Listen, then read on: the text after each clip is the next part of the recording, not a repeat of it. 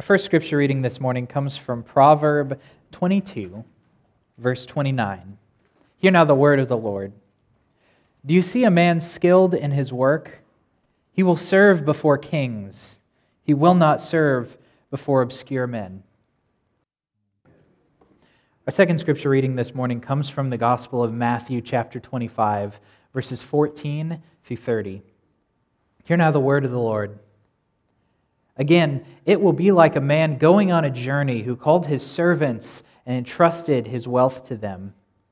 To one he gave five bags of gold, to another two bags, and to another one bag, each according to his ability. Then he went on his journey.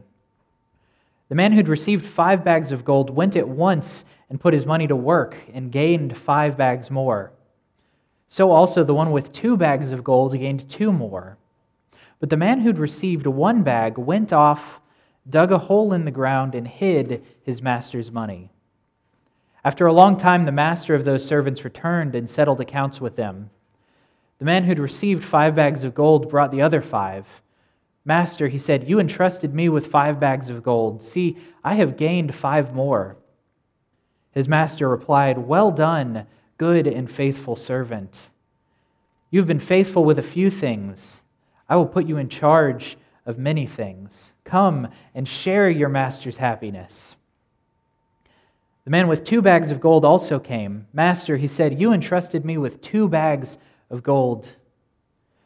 See, I have gained two more. His master replied, Well done, good and faithful servant. You've been faithful with a few things. I will put you in charge of many things. Come and share your master's happiness. Then the man who'd received one bag of gold came. Master, he said, I knew that you are a hard man, harvesting where you have not sown and gathering where you have not scattered seed. So I was afraid and went out and hid your gold in the ground. See, here is what belongs to you. His master replied, You wicked, lazy servant. So you knew that I harvest where I have not sown and gather where I have not scattered seed. Well, then you should have put my money on deposit with the bankers, so that when I returned, I would have received it back with interest. So take the bag of gold from him and give it to the one who has ten bags, for whoever has will be given more, and they will have an abundance. Whoever does not have, even what they have will be taken away from them. And throw that worthless servant outside into the darkness where there will be weeping and gnashing of teeth. This is the word of God for the people of God. So, for many of you, this will not come as a surprise. Anyone who's uh, spent time talking to me or uh, reading the newsletters that I send out, or even who knows that my degree, my undergrad degree, is in English literature, won't be surprised when I say that I am a person who loves stories. I love to read stories, novels, short stories, even poetry at times. And especially true is that I love old stories, things that, uh, well, I was, it was observed to me once that it had been a long time since I'd read anything that was newer than 70 years old, and uh, that's pretty true of, of what I generally will read. But there's this one story in particular that I came across uh, a few years ago it's, a really, it's really an odd one. And it fascinated me. It stuck with me for uh, some time, and I gave it some thought. It's a story by Herman Melville, but it's not a story that he's particularly famous for. And this is the strange story of Bartleby the Scrivener. Now, a scrivener, for those of you who don't know, is uh, someone who, back in the day before printing was a thing, Uh, copied legal documents by hand. This was an important profession. It might not sound like the most exciting, but it was critical for the functioning of legal procedure. So, in this story, what happens is it starts off with an elderly narrator who owns a business copying legal documents. And he needs to hire a new employee. So, he finds this guy named Bartleby, and he gives him the job. And very quickly, Bartleby proves his worth. He proves that he is good at this job, that he can copy quickly, that he can write legibly, and that generally speaking, he's a good worker and a good employee. But before too long, the man asks Bartleby to do something, and he says, I would prefer not to. And so, caught off guard, the employer just moves on to someone else, not really knowing what's going on. And then he does it again. And then before long, it gets to the point where every time Bartleby's asked to do something, he responds in this exact same way I would prefer not to. Well, the employer has absolutely no idea what to do with this, but being con- uh, conflict averse as he is, he decides that rather than deal with this problem by asking Bartleby to leave or by getting him out of the building, he's just going to move his business somewhere else. And so, with Bartleby still there, he takes the rest of his employees and they set up shop somewhere else and leave Bartleby behind. Now, at this point, Bartleby has started sleeping in the office. He lives there. He just spends his time sitting at his desk, staring out the window at a brick wall. Well, a little while after they move out of the building, the narrator comes back and finds that there are new tenants there who've started a new business and that they have had Bartleby removed because when they asked him to leave, he said, I would prefer not to. And so they called the police. And the police came and they escorted him out. And so, concerned about Bartleby, the narrator goes down to the jail. And when he gets there, he finds out that Bartleby has died because after a while, when they brought him his meals and it told him to eat, he started saying, I would prefer not to, and just didn't. And this story, as strange as it is, just ends with the narrator saying, Oh, Bartleby, oh, humanity. And that's it. That's the story. And this stuck with me because, for as odd as it is, there's something that, that resonates. Bartleby very quickly proves his ability. But he falls into the passive response of, I would prefer not to, and then stops doing anything at all. And at the same time that that's happening, the narrator himself begins to tolerate the inaction and avoid dealing with it. Neither one of them at this point do what needs to be done. And at the end of it, Bartleby wastes away having accomplished very little. Both he and the narrator throughout this entire story yielded basically nothing.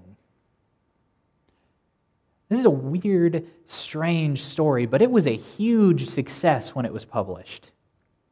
It fascinated people in the same way that it fascinated me. And there's a reason that it's still read in some English classes today.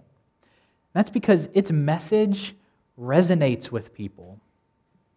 At its core, it's the tragedy of a talented person who failed to use their skills and slowly faded away.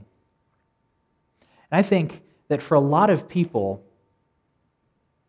this is something that either exists in some part within us, that we might have a little Bartleby within ourselves, or if not that, I think most of us are afraid that we might end up going down that same path.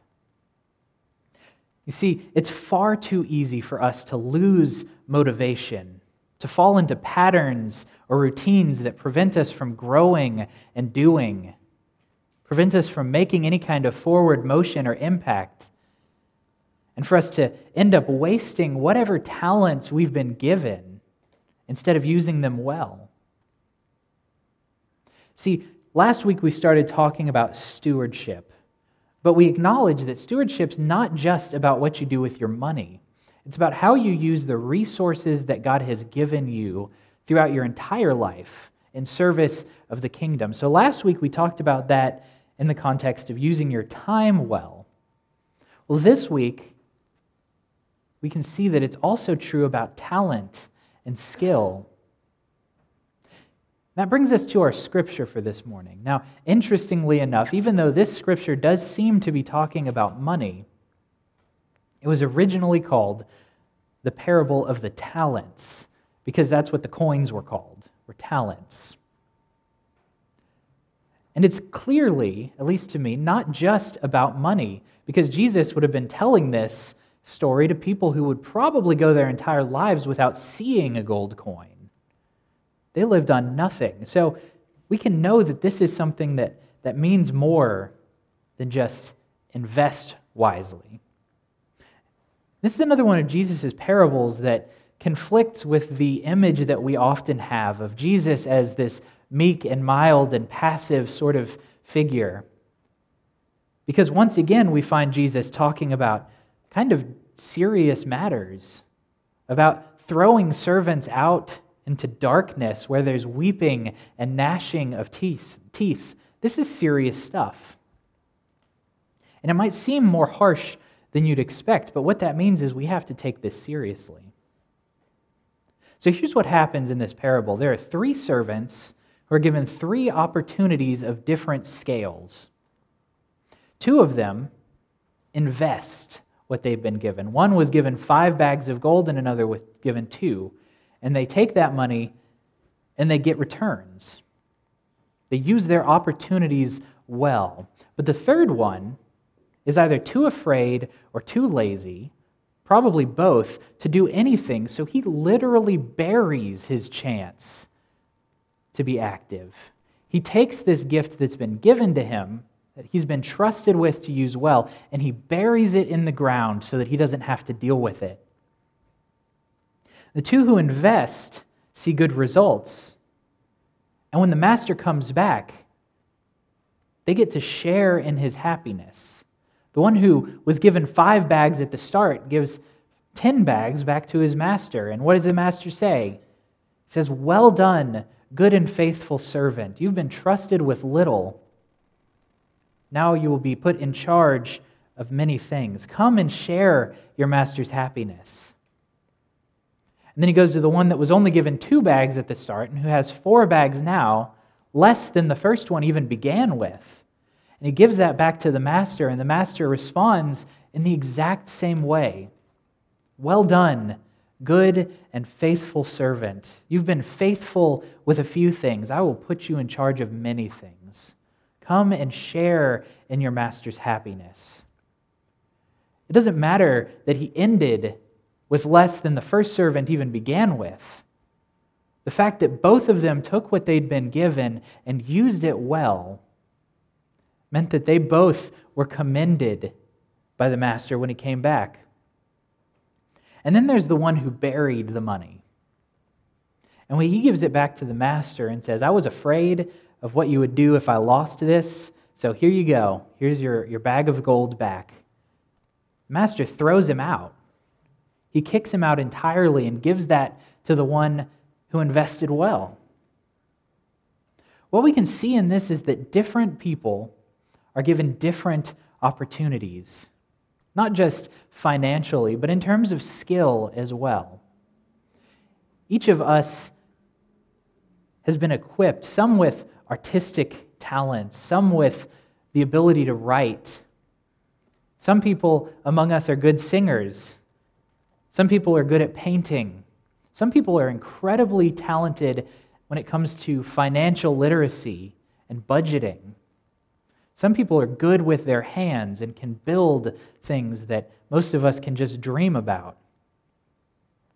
But the fact is, every person, regardless of whether they were born into wealth or poverty, whether they were born uh, in a well connected family or not, whether they're good artists or good builders, every single person has an opportunity to use those gifts in service of the kingdom.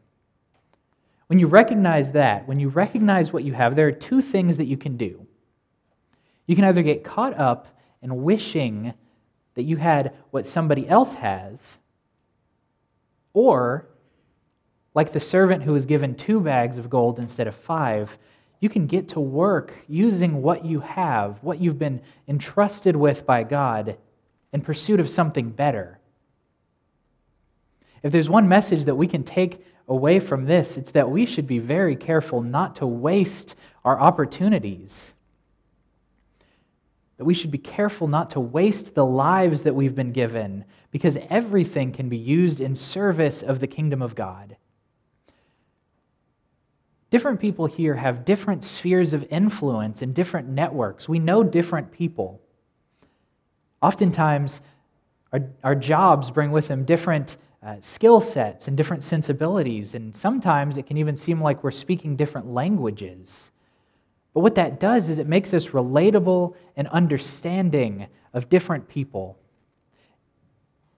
Through God's gifts, we have the ability to be compassionate and sympathetic with people that others might not be able to reach, and to offer practical help at times to people who need it. Look, I am not from here. I came in blind to this, to this church, to this town, and honestly, to this state, not really knowing what to expect. Y'all could have been terrible. But thankfully, thankfully, that wasn't the case. I've been very blessed to be here. But the fact remains that many of y'all have been here for years, some of you for decades, some of you for your whole lives. Most of you probably know people that I won't ever have the opportunity to meet unless you bring them to church. But what that means is that you have the opportunities to connect with each of these people in ways that are meaningful, in ways that can speak the truth of the gospel into their lives, can make real and tangible impacts, and then can give meaning to it. So, whatever you do, whatever you've been blessed with in terms of talents and abilities and skills, as you use it, do so like it matters, because it does. Do it like you're working for God, because you are.